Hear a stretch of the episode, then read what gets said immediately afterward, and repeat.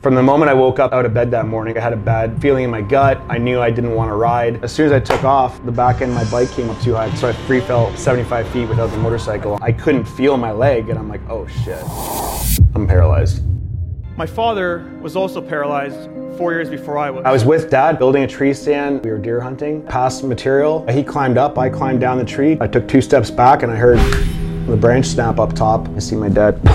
And then he would say, I can't feel or move my legs. And 5 years after my dad's accident, my dad ended up taking his life. So in my mind, despite how bad it was, I was literally thinking that this is the beginning of the comeback. I was at the YMCA and this other kid named Kev, he rolls up beside me, he's like, hey, have you ever heard of sledge hockey before? I was like, no, I'm like, what's that? He goes, it's real sick. You get to hit people with disabilities. And so that became a new goal. Maybe I'm not gonna make the X Games podium for jumping my dirt bike, but could I get to the Olympics podium? I went from like literally on the podium in the best shape of my entire life ever. So I had 3 investment properties, $60,000 truck, a $15,000 Harley paid for in cash. I had 20 grand in the bank and had a bronze medal. And then all of a sudden, 4 to 6 months later, I was at Hamilton emergency psychiatric ward and wanted to take my life again. Thought to myself, I'm like, how can I reverse this spiral? How can I spiral up, not down? And what's the first step? I got literally goosebumps on the back of my neck right now. Hey everyone, welcome to another episode of You Only Die Twice. And today's guest is none other than Kevin Rempel. He is a sledge hockey Olympian, a gold medalist, silver medalist, and bronze medalist for Team Canada. And today's episode is a deep one. We get into his family life, his background, his injury that changed his life, his perspective dealing with that injury, and how he overcame a plethora of obstacles. This is not one to miss. Tune in.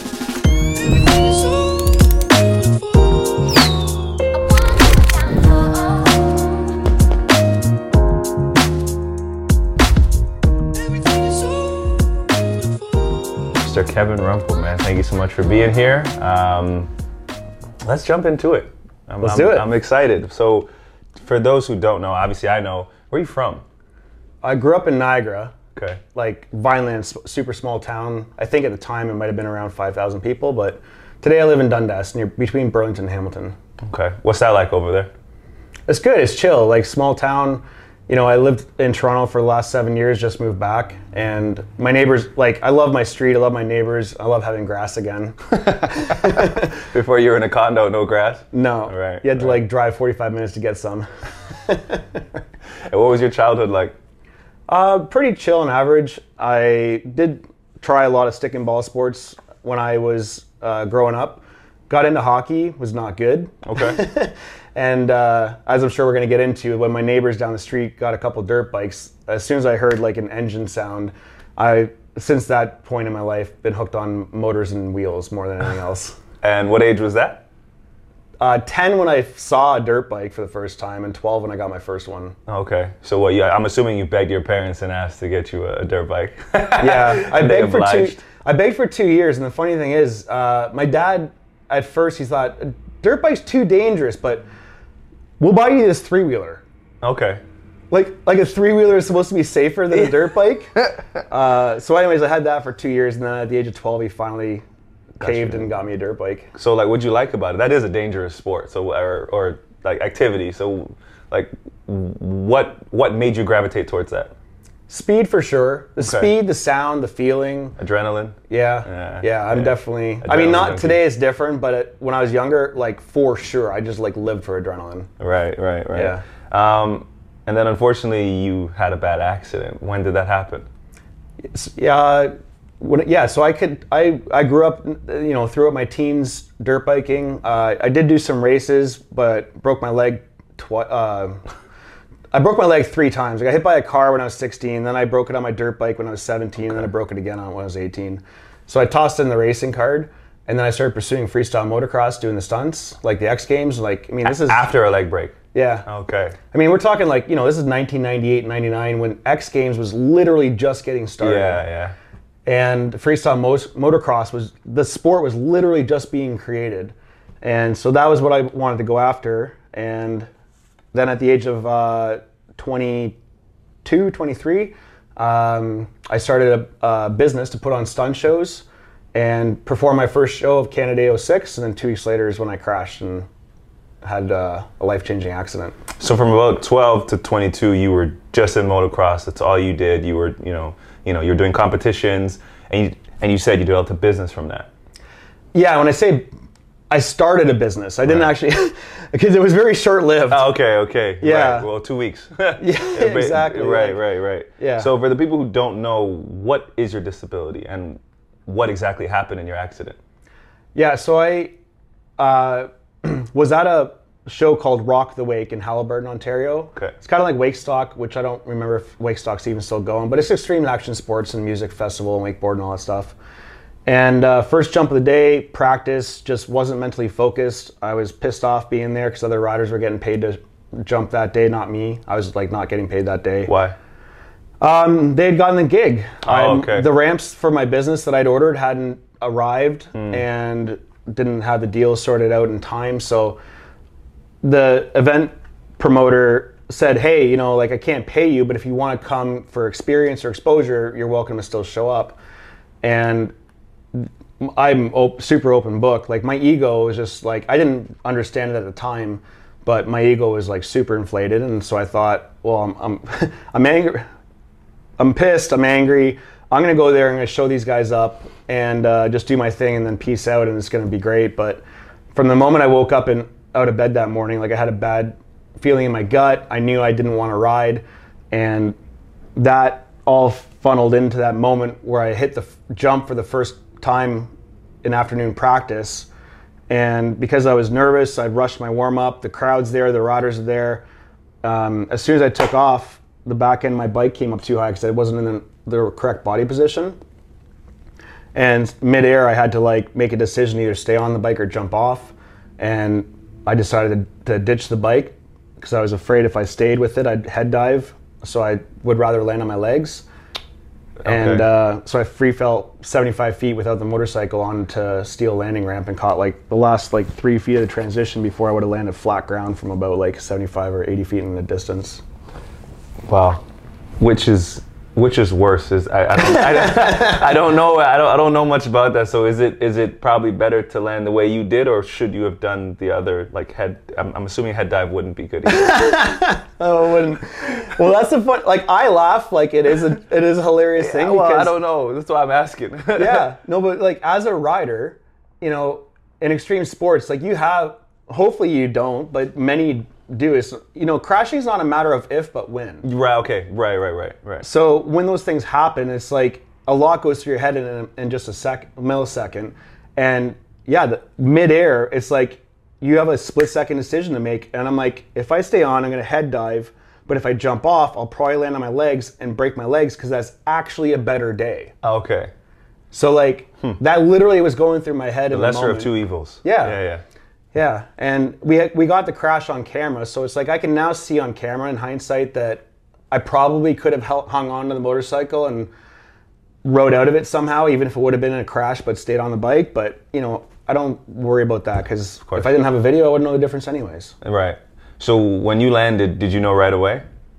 Oh, yeah. I was like... Yeah, you knew. Yeah, I was jacked up. Air was knocked out of my lungs. I'm on the ground, kind of like feeble position. And when the paramedics were over my head before I even could breathe properly because they were right there. And I tried moving and I tried to like uncross my legs and I couldn't. Mm-hmm. And then I put my hand on my right knee to push my leg off. And when I put my hand on my knee, I couldn't feel my leg. And I'm like, oh shit, I'm paralyzed. Oh, you knew right away then? Oh yeah. Okay. Yeah, it was like a knife twisting in my back. It was excruciating pain. Like, broke my back. You know, after the X-rays and everything, broke my back, my pelvis, my ribs, and like I was done. Okay, so after you came to, then what went through your mind? Like you went to the hospital, and you're like, oh, I got to deal with this now. Yeah, I mean. Obviously, there's like depth to the story in terms of which direction we go. But the one thing I would share, you know, I'm a keynote speaker today. Yeah. And I share my story frequently. And one of the lessons is, or what went through my head was that my friend Chris, who was filming, he captured the crash on film, put the camera down, ran over, got his way through the crowd, through the paramedics, grabbed my hand. He's like, "Remps, I love you, man." Mm. And I literally grabbed Chris's hand and I said, "Chris, I love you too, man. You are filming this, right?" That's what you said? I swear. Why did that go through your mind? I literally asked Chris, I'm like, "Are you filming this?" And he apologized to me and he stepped back and he turned the camera back on. That is no joke. Chris has like shared that before. And I'm dead serious, because in my mind, what was going through my mind is that in our sport, like, if, number one, if you crash, you always want to get your crash on film. It's like you don't want to waste a crash. Well, you don't want to waste the crash. That's such an ironic thing. Why would you not want to waste a crash? It's the worst part of it. Because you're often trying to create a video part, a video segment. Like, that's how your name often gets out there, is like you become a part of a series of, you know, back then it was DVD, VHS tapes. Yeah, I was going to say, we didn't even have DVD yet. Yeah. So, you know, we're filming to create a video segment, and you always want to see the guy crash and get back up and then go bust a trick again, or, you know, come back and win. So in my mind, despite how bad it was, I was literally thinking in my mind that this is the beginning of the comeback. Oh, wow. Like, I'm like, "Chris, don't think this is over. Like, this is... The story's still going." And that's one of the many messages that I share as a keynote speaker. Yeah. It's like, I ask the audience, like, what do you say to yourself when you get knocked down? The worst things. The worst possible things, if you're asking me. Yeah, a lot of people will think, you know, it's over, or, "Oh my God, I can't believe this happened. It's like, now what?" Or, you know, whatever negative thing. But it's like, I challenged everyone to reconsider, like, what do you say to yourself, and how can you become a hero in your own story? I knew that I wanted to be just like my heroes, and that was already embedded in my mind. Mm. And so it's in the culture where when we fall down, we pick ourselves back up, because that's just what we do. You don't have a choice. Either you stay down or you get up, one of the two. Yeah, it's like, it's like I didn't even consider not wanting to continue. You said you just spoke on your heroes. Who are they? Who helped you get through all the tough days that you had? You know, in terms of people I look up to, plus the people that were close to me, you know, heroes I idolized were the extreme sports athletes, and over time that's changed into entrepreneurs. And you know, when I played sledge hockey, we're going to touch on. We're going to get there. Sports and stuff like that. So the heroes I've admired evolved. The people that have supported me tremendously, you know, number one, my mom has been there. Like, she went through hell and back supporting me. Yeah. And, you know, friends in particular, the one guy that I rode dirt bikes with, I thought was my best friend. He was never there. And then the one guy that I didn't really care for, he was there more than anybody else in the hospital and visiting. Isn't that funny how that works? Yeah. Yeah. So, yeah, a lot of family and friends that, like, you know, just kept the social, like, kept me connected to dirt bikes at that time still, and we would go ride, and I had a lot of support I'm really grateful for. 100%. So what is your actual condition? Because you walked in here, so you are paralyzed, but you can walk, you can move. How would you describe it? I'm an incomplete paraplegic. What does that mean? It means that how I fractured my vertebrae is I fractured and dislocated my spinal cord. Okay. I fractured and dislocated my spine. My spinal cord was pulled and pinched, realigned it, bruising, swelling, damage. That's what creates a lot of the nerve damage that I still live with. Right. Muscle atrophy, pins and needles, chronic pain, fatigue, bowel bladder issues. That's the day-to-day challenges you have, even to this day. Oh yeah, every single day. Every single day. Every single day, nonstop, 24/7. And so I live with an invisible disability. So despite walking, I still have a spinal cord injury. I'm just not a paraplegic that requires a wheelchair every single day to get around. Right. That's so interesting. So are you in pain right now?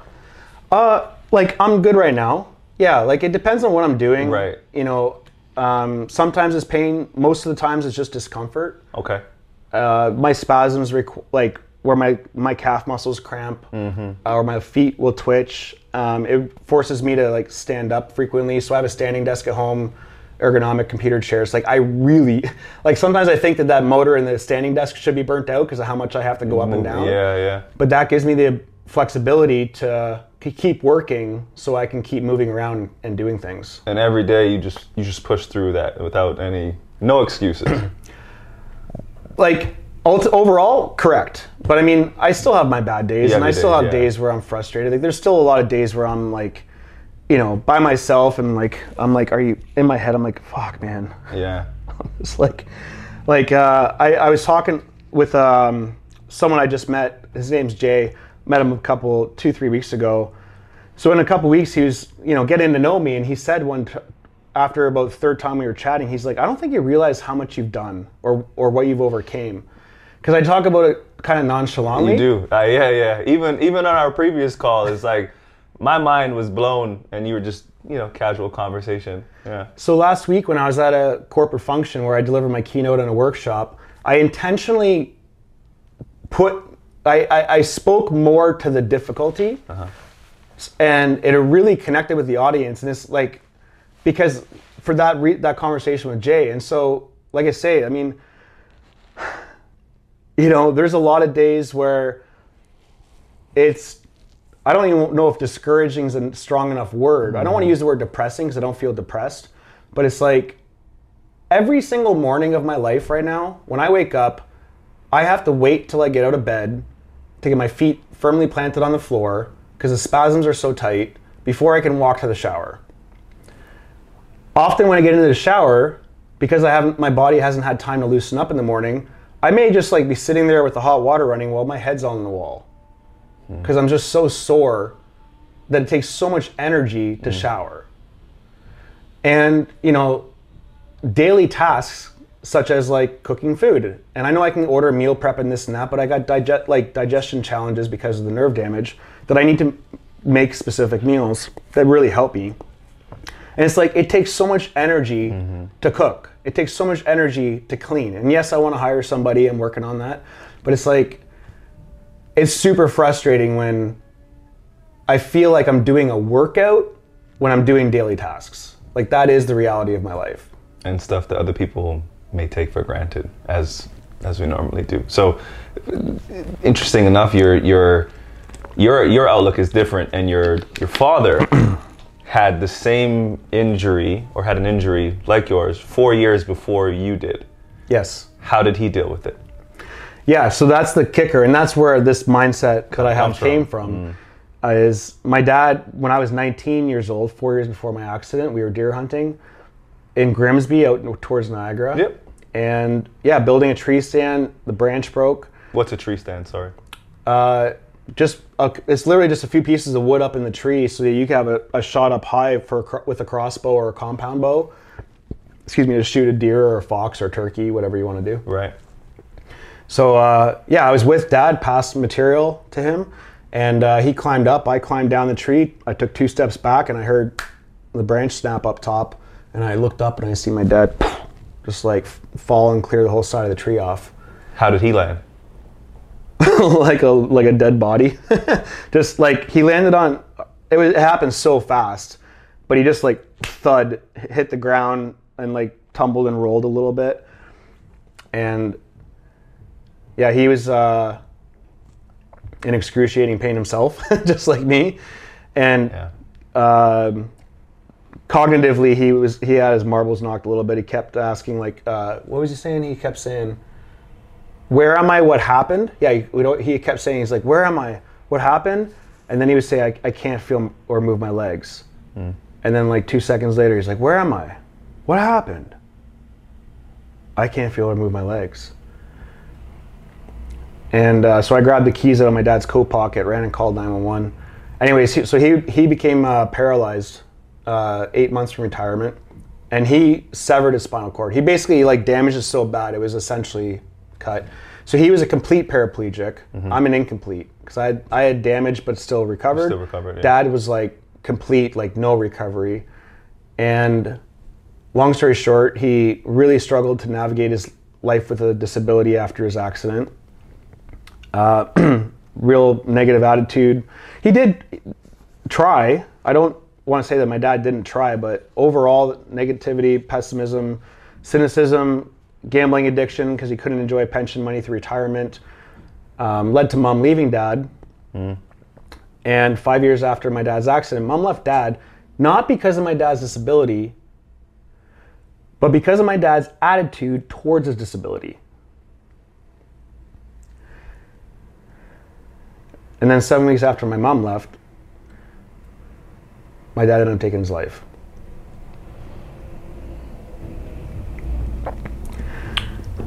How did, sorry, give me a sec. That's a lot. That's a lot. How did that affect the way you wanted to go forward in your own life? Yeah, it was, again, like today I feel like, you know, if we're just chilling on the street, for example, I'm like, yeah, it's cool. I appreciate that. Thank you. And yeah, it's no big deal. It's like I kind of, I don't know if I would say I brushed it off because, you know, I know that dad made the decision that he thought was right for him. I don't think he needed to do that. Yeah. It's in the past, but yeah, it was extremely difficult. You know, it was awful at the time. I mean, at that point, after all that had been happening, you know, when dad passed away, I felt just numb. I felt so numb to the world. Like nothing mattered, nothing hurt me, nothing fazed me. And it was almost a full year of feeling that. And then a year later, I felt suicidal. I thought about doing what my dad did, and that no one would blame me.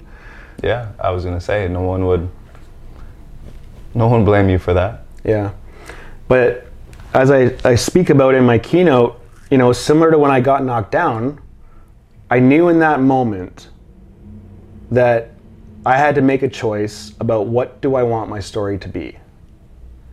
And what I knew is that I didn't want to start something in my family that I didn't want to continue. Mm-hmm.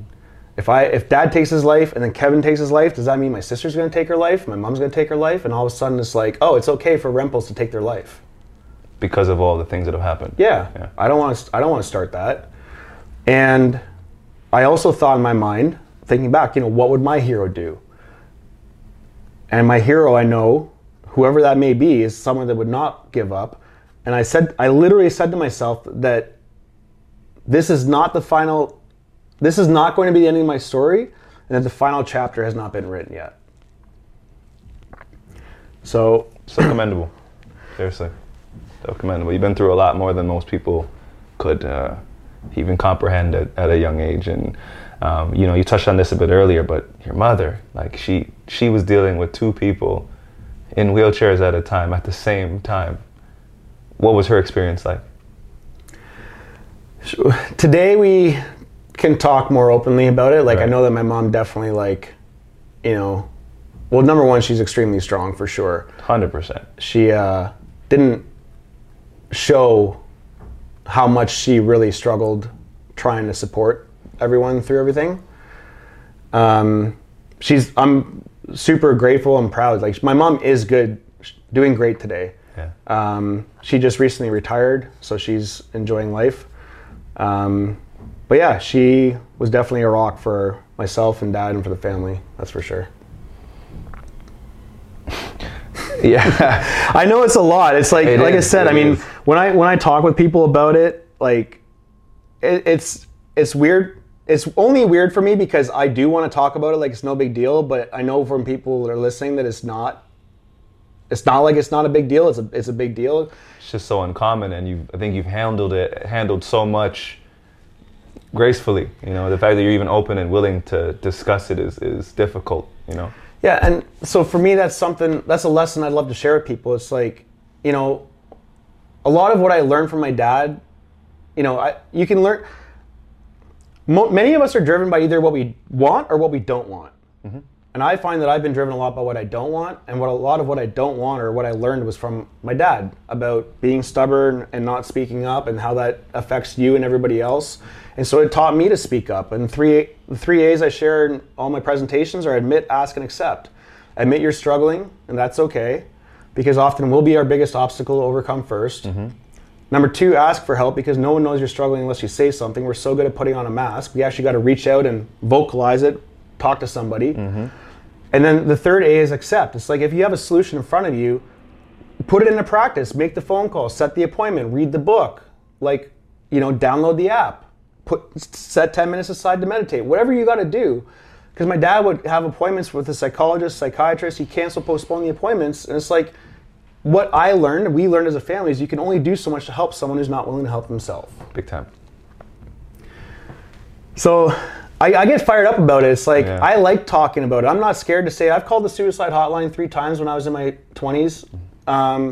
You know, I've been super depressed. I know what the dark place feels like, but I think part of the reason why I come with like energy and enthusiasm is because I want people to see, number one, have hope. Number two, see possibilities.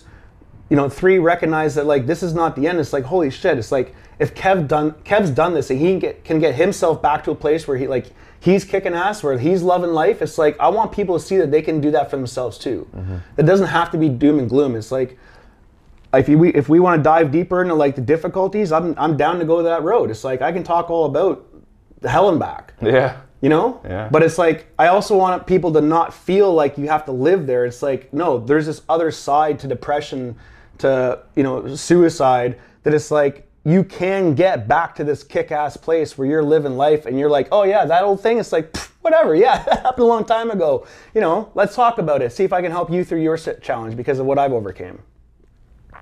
Well said. Well said. Before your accident, what were you trying to accomplish? So to give people context, my keynote's titled "The Hero Mindset." Yeah.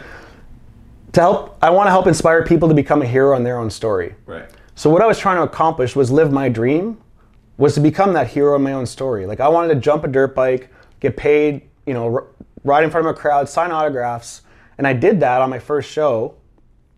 But then when it was, when I crashed 2 weeks later, you know, it ended.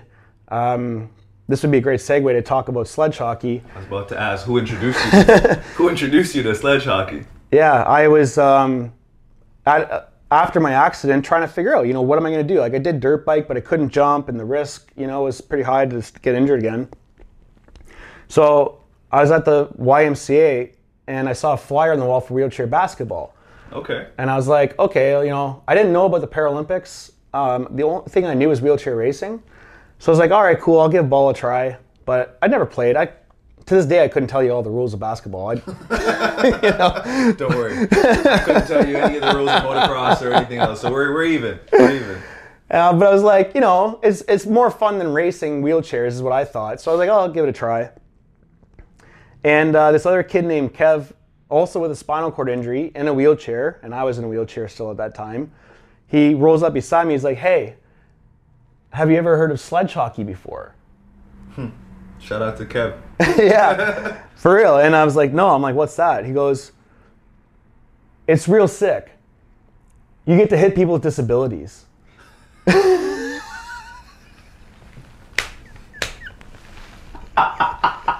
That's a good one. Yeah, I know. And I was like, and you were like, yeah, sign up. No, I was like, that sounds so wrong. And I'm like, where do I sign up? Yeah.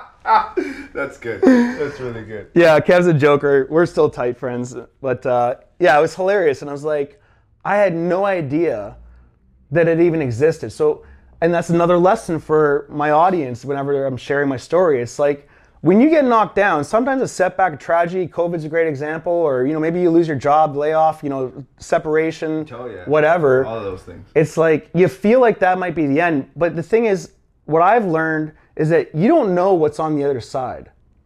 And you don't know when that's going to show up.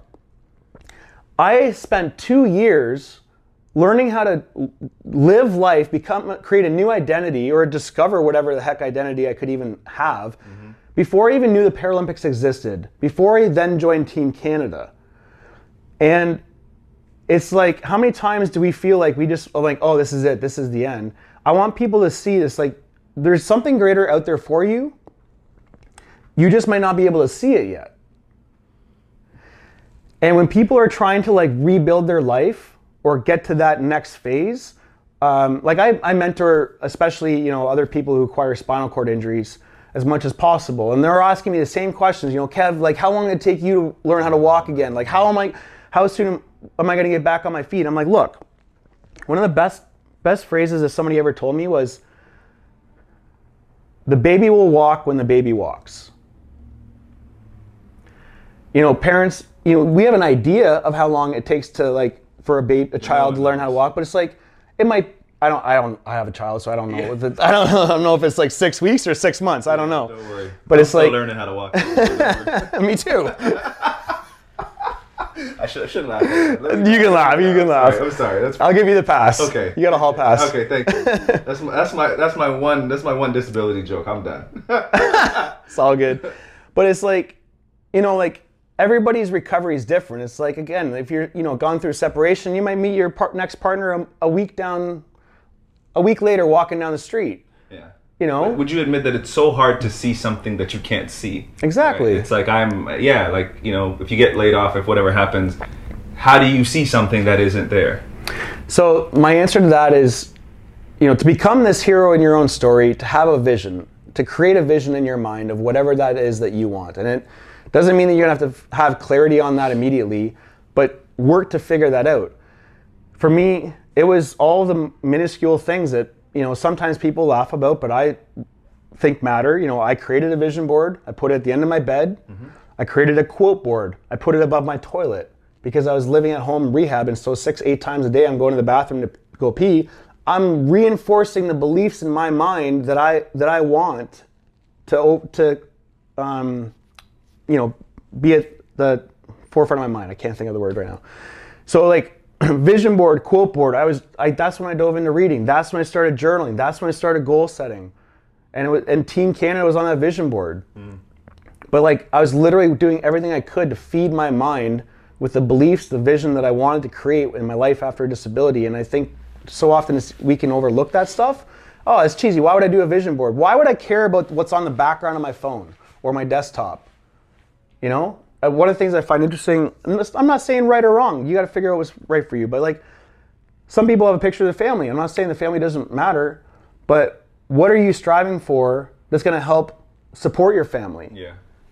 You see your family 24, you know, not 24/7, some do, at home, but it's like, you're feeding your mind with all these micro moments, and the more we can become conscious of that, I believe the faster we're going to get to the, you know, achieving the goals that we really want in our life. So you got all these mental, physical, and emotional challenges you faced. Why even go into sledge hockey? Like, why make Team Canada a priority? Because you already had essentially the, not to say the easy way out, but you didn't have to do any of that. You could have just lived a normal life. You didn't have to go and compete and hit other people with disabilities. So why sledge hockey? Why did you choose to do that? When I found sledge, you know, number one, like I said, I sucked playing hockey as a kid. Okay. So I was like, you know, this will be round two. Like, okay. Yeah, let's see if I could do a better job this time. Right. The second thing is that I felt like, you know, my motocross career was short-lived, but this would be, the next podium. Mm-hmm. Maybe I'm not going to make the X Games podium for jumping my dirt bike, but could I get to the Olympics podium? And so that became a new goal. And I also just enjoy the physicality side of it. Like with motocross, putting a helmet on is like my happy place. Okay. Or riding a Harley. And so, you know, kind of reliving that in a new way through sledge hockey. When I put a hockey helmet on, it's like, you know, you're in the zone. You forget about your disability. You forget about the problems in the world. You're out there skating. I don't feel my pain. I don't feel my discomfort. I'm just cruising, flowing around the ice. And that's the beauty for everyone that plays the sport. It's like you forget that you even have a disability when you're on the ice because you're just out there having fun with your friends. And you have some pretty cool highlights. You have a gold medal, bronze medal. Talk about what was the most important or impactful part of your sledge hockey career. Important or impactful? Or most accomplished? Yeah, no, it's interesting. Like, I mean, the Paralympics is like, we won gold at the Worlds in 2013 in South Korea. That was amazing. That's cool. And we got a bronze in Sochi. I only had played 1 year after that 4-year Olympic cycle. So in terms of like, I mean, I'm definitely proud of those accomplishments. I'm super grateful for the players that I had an opportunity to learn from. You know, in motocross, I wanted to be around the one good rider that was better than me to get better quickly. Mm-hmm. And so I taking that principle to sledge, when I started playing, like guys like Billy Bridges, Greg Westlake, Brad Bowden, you know, I drove an hour and a half, 2 hours to skate with those guys for just 1 hour at a time, just to be around the best players. I'm really grateful for the veterans that I had to surround myself with that really helped me elevate my game real fast. And something that I'm just proud of my experience in sledge hockey overall is that it gave me a platform to help grow the sport, to give back to people with disabilities, to, you know, I started a team building business after to raise, and part of that was a fundraising component to buy sleds for kids. Mm. So playing the sport gave me a platform for my speaking career, and it also gave me a platform as an entrepreneur that created this component where something I'm so proud of is, like, I mean, COVID shut it down, and I plan to do something again in the future, but we raised $32,000 and bought brand new sleds and sticks and hockey gear for 30 kids. And brought the donors together at the ice with the parents, got the donors on the ice with the kids. Skating. So you, like, literally get to see your dollars in action, right? Like, you hear people talk about it, where your money goes. It's like, no, like, this is like physical sled. Here's the actual child who needs a custom piece of equipment so that they can go play, and you're going to get on the ice with them and their new equipment and then go skate. Like, it is magic. It's just magical, and that's one of my favorite memories of my entire 14-year sledge hockey career or something like that. Not even gold medal. That was the monumental moment for you. That's something that I'm, like, massively proud of. Right. Yeah. No, that's brilliant. So sledge hockey kind of became your new motocross. It did, yes. And you essentially poured the rest of, like, you know, as you said, maybe 14 years of your life into that. When it came time to stop, how'd you handle that? We're gonna detour this story again real fast here. Back to the challenges, but obviously that's why, you know, I'm here, and that's why we're clicking and where we even connected in the first place. Exactly. Yeah. So I heard about post-Olympic depression and swore in my life, I'm like, that's not gonna be me. You know, I've got to figure it out. Yeah. Yeah. And I was good for about, you know, maybe 2 months, three max. Excuse me. You know. And I wrote about it in my book, my autobiography. Like, you know, I came home from the Paralympics. I'm transparent. It's like I got some insurance money. I didn't have a lawsuit, but I received some money that's for my rehab, and I put it into real estate. So came back from Paralympics. I had three investment properties, you know, a $60,000 truck, a $15,000 Harley paid for in cash. I had $20,000 in the bank and had a bronze medal. You're living good. It was pretty sweet. Yeah. And I just got my braces off, too. Oh, great. Straight teeth on top of that. I felt great. Yeah. And, it was good for about 2-3 months. And then all of a sudden, it was like a fucking landslide. And, post-Olympic depression just set in. I was like, you know, I felt like a joke. I felt like a fraud. I didn't want to play. I didn't want to talk about it. And I went from, like, literally on the podium in the best shape of my entire life ever to, like, 4 to 6 months later, I was at Hamilton Emergency Psychiatric Ward. Again, never hurt myself, never attempted anything, but I just was in such a dark place and wanted to take my life again. I couldn't figure out what life was going to look like after sport. The house, the money, the car, the bike, none of it mattered. By the way, you got back on a bike after your injury as well. Yes, right? I did. So you can check that box as well, but none of that other stuff actually matter. None of the things that essentially you would say would set you up after you're done playing, none of it helped you. No, and I was getting calls for speaking gigs too. People wanted me to share my story, and again, my ego was inflated. You know, I thought I was... Even then? Yeah. Okay. Yeah. I like talking about it because I wish I knew then what I know now. Obviously, like, that's life, right? Everyone, yeah, for sure. You're like, how much better could my life be today if I didn't have that get in the way back then? Right. But it was like my head was too big, and but even when I was getting calls for speaking gigs, you know, I didn't know how to negotiate, or I turned gigs down because I thought they weren't enough or whatever, and then that's part of what just kind of put me in this dark hole where I felt by myself because I don't know. It was a combination of both, maybe thinking I was a big shot. At the same time, I didn't know what the hell to do. So you just, like, from what I did anyways, was, like, kind of retreat, you know? I don't want to ask. I don't want to tell. That's depression. You start going inside your own mind, and all of a sudden it's like, you only have you and your thoughts, and then you just spiral down, and that's what happened to me. And you and your thoughts are a very dangerous thing. The mind is not designed to be any sort of cheerleader. It's designed to essentially keep you alive. Right, and now as I've learned, like, that's the ego. Like, yeah. The ego wants to keep you safe, yeah. And so if that means you don't talk to somebody because you think you're right, that's the ego. Or, you know, if I don't take that speaking gig because it's not enough, you know, there's budgeting matters for some events, for sure. But it's like, you know, they're too small of a company or an event. It's like, I'm not even going to share my story. Like, that's the ego keeping you safe.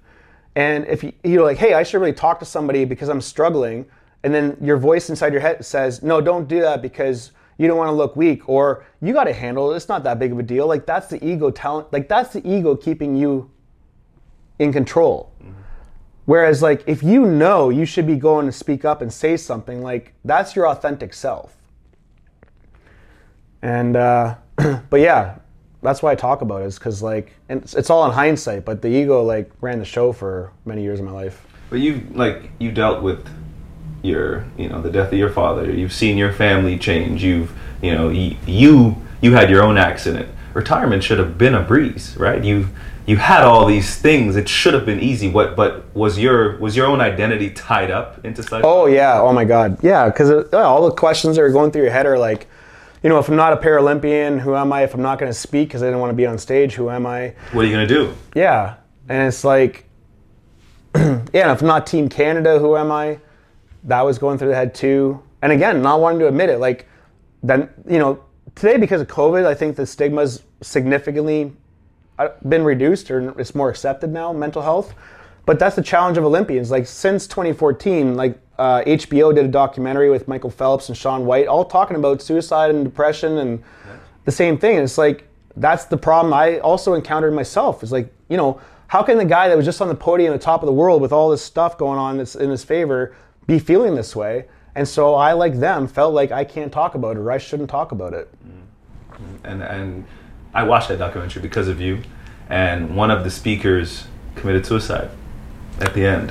The HBO one? Yeah. I don't remember his name, but he was, I think, a skier or a snowboarder. I don't remember. But one of them was doing the speech, and then he took his own life. And it's I didn't realize how much of a thing that was. So, you know, post-Olympic depression is a real problem. And I think when you get to a certain level of whether you're Olympian or pro, it is really hard to separate it from you because you're an adult. It is your identity. What do you say when I first connected with you? I remember reading in your article, you said that ball is life, but life is not ball. Yeah. That's a killer. It's not just a line, but it's like that's a punchline that it can be applicable to so many different sports or lives or professions. Because it's that was the real way that I kind of helped separate myself from what I was doing, that's a big part of why I'm doing this, or even wanting to discuss these things with you, because it's getting to that second part of things, and as you said, you know, becoming your own hero, and when you get to your identity part. How is that experience, for you, separating yourself from sledge hockey and then, getting into the speaking engagements? Yeah. And finding a new purpose. Yeah. I'm so thankful that you are speaking about it, like creating these conversations, and that's the challenge that so many face. Like, I'll never forget a call I got from a corporate organization. They're like, hey, can you chat with one of our employees? It was because the father found his son, who was a university football athlete, trying to hang himself in the basement because he hurt his knee and his university scholarship career was taken away. So now the kid's suicidal, now the dad's having trouble, you know what I mean? But it's because of identity. The kid's thinking, who am I if I'm not this university athlete? Well, because you're given everything because you are the athlete. Mm-hmm. You find a sense of importance, you find a sense of meaning, you find popularity if you're a guy, women, if you're a girl, man, whatever the case is, you're given all of these things because you're an athlete, and then to take that away from you and just go back and be normal, it's like, how do you do that? The quote unquote normal life outside of sport feels different. Yeah, bland. Unseasoned. Bland's a good way compared to when you travel the world and do all fun stuff. Right. But yeah, so I mean, even today I have to like try and check myself still, because like, although I'm a keynote speaker, it's like I know that I'm just Kevin. Like this is something I do. This is not who I am. Did you have that approach when you were leaving your sport, sledge hockey? No, when I was leaving sport, I thought this is who I am. Yeah. How long did it take you to get over that? Years, honestly. It took me years. I'm not going to say that that was an easy one. Like, are you still doing it? I feel confident and comfortable that I know who I am today versus what I do today. I feel quite confident about that today. Yeah. But I am now 8 years post-sport. Yeah. Big gap. A lot of time in between. But transition often means a shift in routines and a shift in like daily practices. When you were going through that, what did you do? How did you change your day-to-day, if at all? Well, that was absolutely a significant reason why I got into depression after the Olympics, because everything I did was on routine. Prioritize nutrition, sleep, exercise. You know, I had a goal I was working towards that was not easily attainable, the Olympics. No. And so I had a purpose to wake up out of bed every single day. And then when I didn't want to play anymore, I had no purpose, I had no goal, and I stopped doing everything that got me to the podium. And that's where that downward spiral happened. So when I was at that dark rock bottom place, what I then said to myself, I asked myself in that moment, I'm like, what decisions did I make that brought me to this place? And when I was in that psych ward, the thoughts that went through my mind were I stopped eating, I stopped training, I stopped, like, I'm outside, I'm out drinking, you know, I have no goals, etc. And I literally thought to myself, I'm like, how can I reverse this spiral? How can I spiral up, not down? And what's the first step?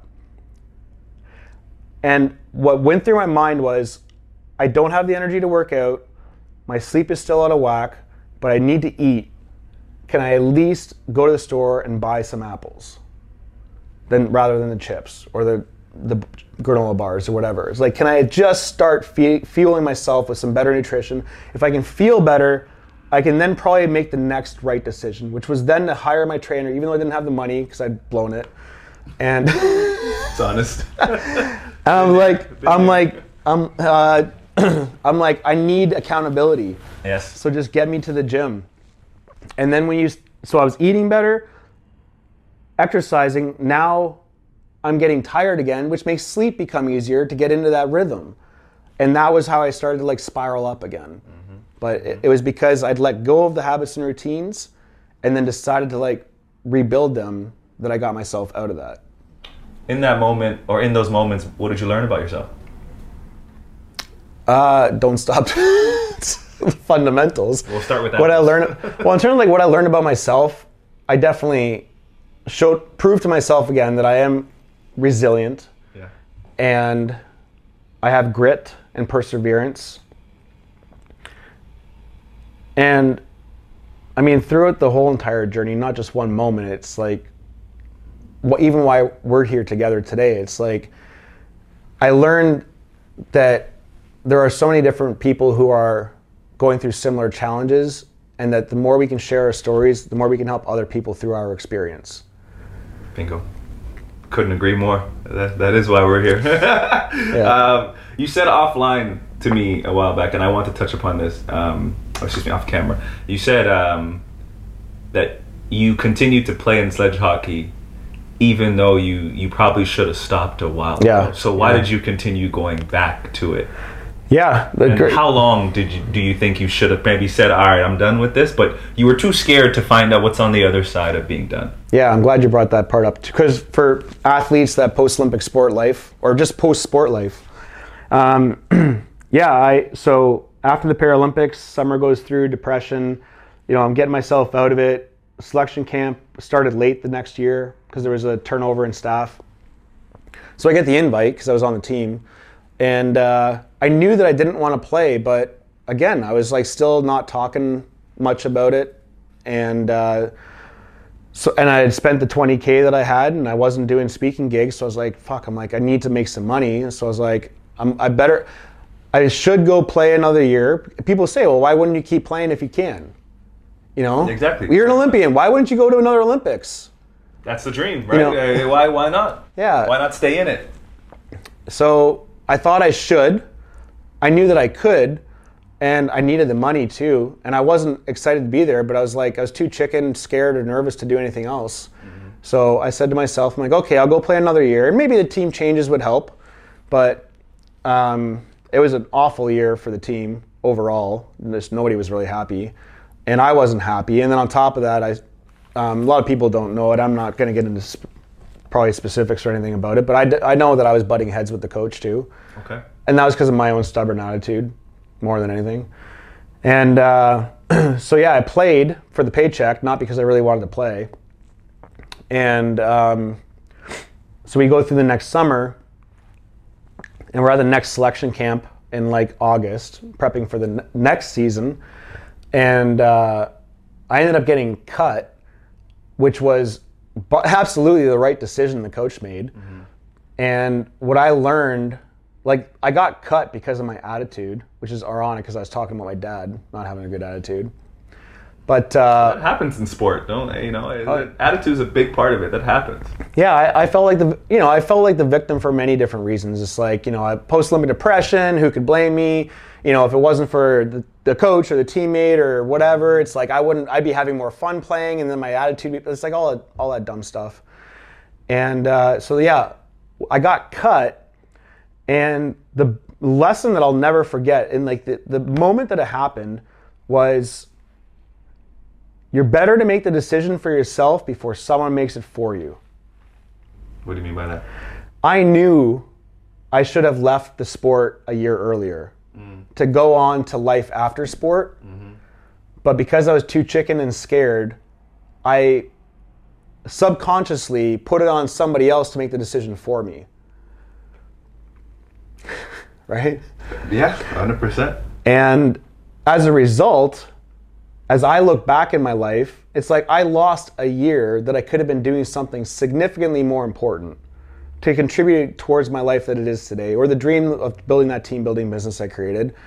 And to also have, like, it was a selfish decision to play that extra year because I'm taking away a spot on the team from somebody else that actually does want to be there. Mm-hmm. So I know that I'm not alone in this because I've met many athletes from many different sports who are playing for the paycheck. And I'm not saying that there's a right or a wrong because, you know, if you can go to a corporate job for a paycheck, what's the difference? Why is somebody's not wrong for being an athlete if that's your job, because that's your thing you're great at. But like you're alluding to and we're talking about here, for those athletes who, because we know them, who want to have and create a life after sport, but they're too scared to go into that life. If I were to like leave a message, it's like, you know, ask yourself the question first, what are you holding on to? Identity. If it's all you've done for 15 years, how do you say, all right, let me stop and then just go into something different, you know, different. Yeah, exactly. It's identity. Even if you don't make millions of dollars. I don't think the money even matters. Well, yeah, case in point again with myself. It's like, no, the money doesn't. No, because I can say it myself. I've had, like I said, houses, $20 grand in the bank, and I had the toys, the accolades, and it doesn't fucking matter. I was still. Facts, just straight like that. It doesn't. If that stuff mattered, I wouldn't have been in the situation I was in. Mm-hmm. Mm-hmm. And, but there's so much, like, the message is that there is life after sport. Yeah. We just, it's like you think that sport's everything and it's not. Like you say, ball is life, but life is not ball. There's so much more to life than just the sport. Yeah. And I'm going to be a hooper forever, but part of that, like even being a hooper now has gotten me to sit with you and talk to you. Well, yeah, this is a great example. It's like, I feel the same way. Yeah. The amount of cool stuff that has happened because of sport that you couldn't do while you were competing now opens up the doors. It's like, hey, you can go to this event. You can build this career. You can like try to, you know, whether it's go golfing with this executive that's really wanted your time that you couldn't spend time with because you're traveling. Or if you have like one of my most passionate things that I want other athletes to think about is like, what's your philanthropic idea that you might be able to create or get involved in? You know, how much is sport given to you? Can you create something through your sport, your story to give back to your community? Like I did with Sleds for Kids. Right. I mean, I got literally goosebumps on the back of my neck right now. You stood up. You got, yeah. I thought you were about to jump me. I was like, don't hurt me. Don't hurt me. Or like you could go teach, you could teach your sport to kids. Like I know other athletes that it's like now they host lessons for high school kids or like varsity athletes that want to get to the next level. It's like there's so many cool things you can do in life after sport, but you can't do them until you leave sport. Until you're ready to accept that, though, and that's the hard part: acceptance and removal of identity, and understanding that you're onto. It's okay to be onto something else. Yeah, and my message then is like become the creator. It's like you got to create that. It's like people will give you ideas and suggestions, but the opportunity lies in you, like you say, letting go of whatever it is that you're holding on to. If it's the identity, if it's the paycheck, or it's like the accolades, let go of that to then go create something new. But until you let go, there won't be space for that new thing. But what if you're not an entrepreneur? What if you don't have that type of spirit the same way you have? Where you, like, when you stopped competing, did you know exactly what you wanted to do next? After that year, after you got cut, did you know exactly what you wanted to get into? I knew I wanted to speak. But I was too scared to, like I took almost a full year off before I really got back into doing presentations again. But I think there are many athletes that do have time and space to sit and reflect. I think taking time to sit and reflect, have some quiet time, sit with your thoughts, go travel, you know, just get away from sport and don't worry about going directly into a career would be very valuable advice I could give. And just allow yourself time and permission to sort it out. Like it doesn't have to be, you know, like people you know that like go from relationship to relationship to relationship. It's like there's no gap in between to figure out who you are outside of a relationship. What if you don't have the time or the money to do that?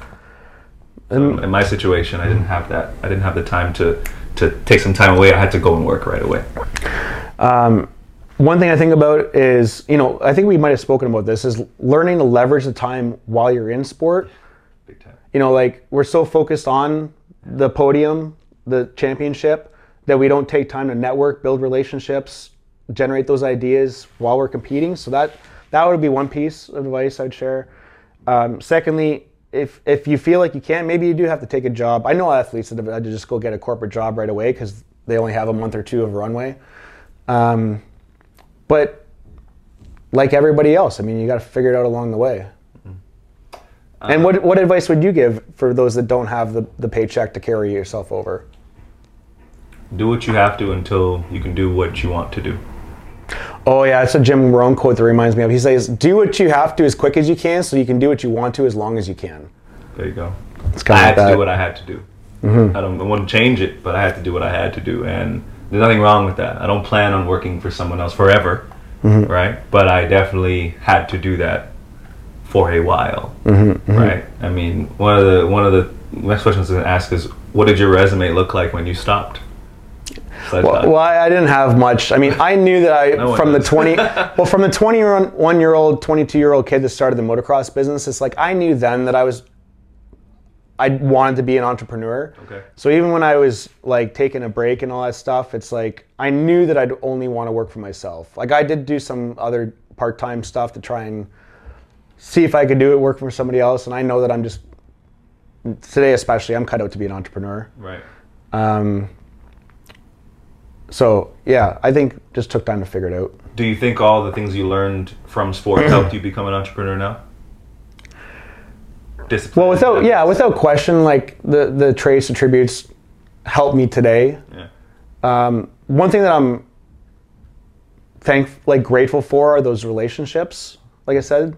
That sport. That's something huge. It's that's the biggest one for me personally. Relationships. Yeah, I mean, I don't want to say it's a regret, but oh my God, in hindsight, it's like I literally have a photo on my computer that I saved of a box of business cards that when I was done playing sport, I'm like, who are these people?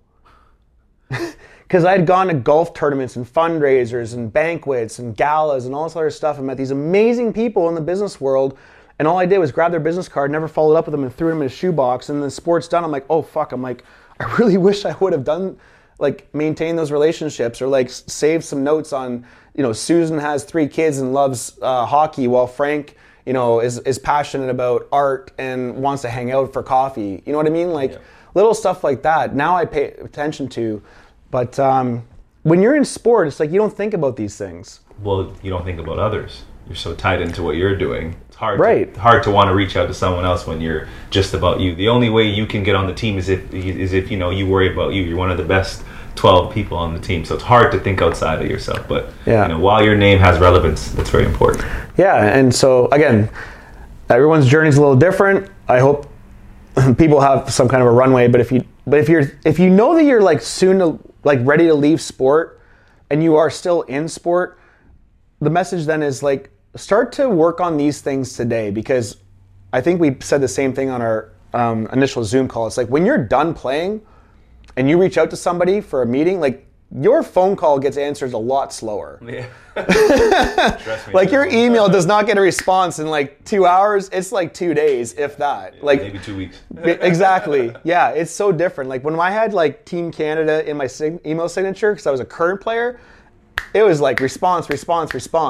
When I was off the team, oh my God, don't kill me. I want to talk about your hero mindset. When did that come into fruition? I know we touched upon it a little bit earlier, but and before you answer that one, we'll go back to it. What do you think you have lost, and what do you think you've gained when you stopped? When you stopped competing at the Olympics? What did I lose and what did I gain? Yeah.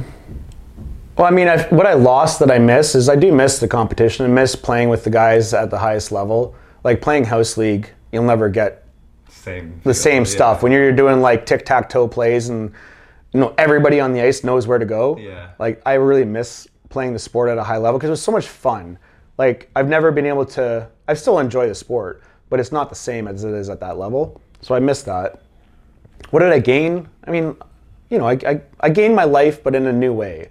Like I said, the opportunities to build something that's outside of sport is something that's like really fun and exciting, but you just, like I said, you don't know that until you get there, until you create it. Mm-hmm. And sorry, to go back, your hero mindset, what are you trying to advocate to other people? Yeah, so my keynote, The Hero Mindset, the reason this was created is because I came home from the Paralympics and everyone called me a hero. When I had the medal from Sochi, I go to events and they're like, Kevin, you're a hero. Oh my God, how did you do it? And I used to think to myself, I literally would get angry because I'm like, I'm not a hero. I'm just Kevin. But I would think to myself, I'm like, if you want to understand my mindset, how I overcame all these obstacles to get to the point of this podium or the medal, I'm like, okay, I had my story, but as a speaker, they're looking for like a thing, like an idea, a big idea for people to connect with or attach themselves to. And so I was like, okay, if I've had my story, people think I'm a hero, they want to understand my mindset. My story, as I speak about today, now is about the hero mindset. Mm-hmm. How did I adopt this mindset? How did I look to my heroes to make my decisions in those rock bottom moments, to step up, to become that hero? And when we become a hero to ourselves, we then can become a hero to others and the communities and people or clients that we serve. People who would look at you in your story, though, would consider you a hero. People look at athletes in the same way. You overcome great obstacles. You have slim chances of doing baseball, basketball, whatever the case is. So why not consider yourself a hero if that's the name of your mindset? It's like you are a hero of your own story. Yes, today, I mean, I don't go around thinking about that. Like I'm a hero. Like I don't think about it like that. You don't have a cape? You sure? So maybe I should get one. Maybe you should. It's Halloween coming up soon. I mean, you want a Superman? Go ahead. Yeah. What I think about on a regular basis is not so much that I am a hero as much as I'm becoming a hero. What do you mean by that? Like I do think regularly, because day to day I still have moments, like I said, where I'm down in the dumps or like, trust me, I still have the why me thoughts go through my head. Of course. That doesn't go away. But it's like in those moments, I'm like, you know what? I'm figuring it out. It's like, what do I got to do different? Like, can I take one more step? And it's in those moments that I today think to myself, I'm in the process of becoming, I'm constantly becoming a hero day by day, step by step, moment by moment. And So like I'm proud of myself of what I've accomplished, but I'm constantly wanting to accomplish more. And I feel a lot of pride and acceptance too. It's like I'm not unhappy unless I get X. Right. But you know, that's the life journey. Do you think you think that goal of becoming the hero will ever end, or do you think that's just a lifelong? Well, yeah, that's lifelong. It's like, I mean, to the end, whether it's like, you know, beyond right now, I'm single, business focused. I do want a relationship, and if I have a family still someday, that'd be super cool too. Right. But it's like, yeah, that's the next thing. Whether it's like, you know, whether it's a family, a philanthropic endeavor that you're pursuing. You know, maybe I want to get into coaching. I'm just kind of dipping my toe into coaching other people through business or through sport, and want to grow that. But maybe right now it's not in my cards, but maybe one day I coach a sledge hockey team. You know, like that's something I know that's something I definitely would like to do in the future. I just don't know when yet. You will. I can see that happening. What do you think your biggest challenge as a motivational can't talk. Speaking, mine too. Yeah, let's cut that out. No, I'll leave that because when I mess up all the time. I actually stutter. This is funny. So that's why speaking for me is actually hilarious that I've chosen this path, because I have a stutter, as you just saw. So as a motivational speaker, what do you think your biggest challenge is? When I literally do the exact same thing though. Like when I stutter and I'm like, by the way, I'm a motivational speaker. Like, I think it's hilarious. I call it out as it is. Yeah. But biggest challenge, I mean, I have challenges. There's nothing right now that I don't think that I can overcome. I mean, I'll just put it out there. I mean, if someone's looking for some coaching support, I'd love to coach them. My biggest challenge right now is I want to get a group coaching program off the ground. I've taken a couple swings, didn't market it properly. Okay. So that's something that I'm currently trying to overcome. Okay. In terms of keynotes, you know, I know what I need to do in terms of like sharing my story, and I want to become better, that's for sure. I would like to add humor. That's an example. We haven't laughed maybe as much as I'd like to because of the nature of the story. Of course. But an area of my speaking that I really do want to improve upon is finding ways to lighten the conversation, because I know that by nature I'm a serious guy, and I don't try to be. I like spitting whatever the reality of the situation is. But it's like I'd like to add more humor into my talks and find the nuances where we can, where you can break the ice and give the audience room to breathe. Yeah. That's something that I'm working on. What do you want people to take away when they hear you speak? The hope and belief, and I don't even want to say hope. It's like I want people to believe that they too can become that hero in their own story. Like I said, whether it's like overcoming, like, you know, a separation, you know, let go from your job.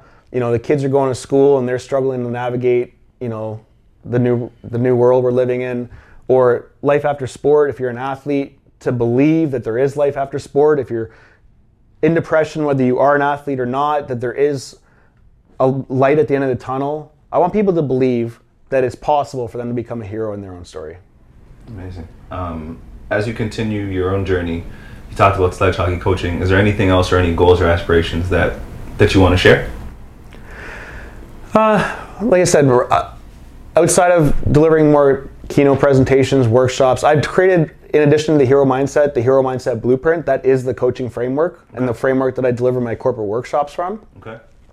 So near aspirational goals are that I want to work longer with organizations to implement the hero mindset, and I want to work with individuals in a group setting as well, where I can teach the principles I've lived, because I have loved doing keynotes for like 14 years now, but I want to go beyond a keynote where I just motivate people for an hour. I want to actually help create the transformation.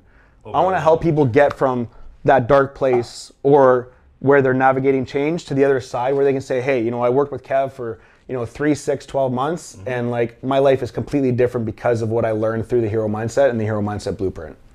Beautiful. You mentioned that you're going to be writing a book.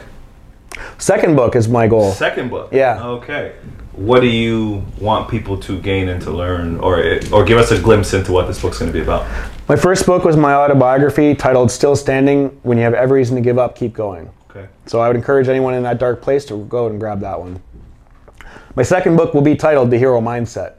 But what I want the Hero Mindset book to be about is not about me, but about the stories of the people that I've helped implement it. So it'll be an overview of the model, the blueprint. But like I say, I want to help create these transformations so that they become the real life stories, the case studies, the examples of like, here's how Joe, here's how Susan took this idea and implemented it in their life to turn their life around. That's what I want the second book to be about. Why is that important to you? Because I don't want it to be about me anymore. It's now time to shift that and get to other people. Yeah, like I love that I wrote the autobiography because I wanted to get that out of my life, like out of me, captured while I was still in my mind, but I can let that go. And so like, you know, people often talk about, you know, your second half of your life's a little bit different for many reasons. And I think that's something that I have transitioned into, where the first half was a lot about me and my accomplishments, goals, etc., my story, and I want the second half of my life to be more about other people, giving back, teaching, and helping celebrate other people, and not always be about what I did. In your own story, that's dope. That's really cool. I want to say I feel like I'm doing kind of sort of similar to that right now, and trying to get this off the ground. But that's amazing. Before we end, I like to play a game. Yeah. Okay, this game is called 4-3. So you can answer any of the questions or statements with one word or one sentence. Okay? So, when you hear, you only die twice, what comes to mind? One word or one sentence? One word, one sentence. You only die twice. When you hear that name, what do you think of? Oh, I'm not going to remember. I remember someone saying a story about that, but what do I think about? Opportunity. That the second time you can do it differently. Describe your journey thus far in one word. I want to use two words. You can. Fucking awesome. I was going to say awesome, but like, no, it's been fucking awesome. That's a good one. When people see you, how do you want them to describe you? Oh, wow. Fucking awesome. You know, one word, one sentence. Resilient is the one word that pops in my head, but I also want to be, you know, kind, caring, thoughtful. There's a lot. More than one word. Resilient's the one that pops in my mind, though. Got it. Well, I don't need the cue cards or anything anymore. I want to say, Kevin, thank you so much for being here, being open.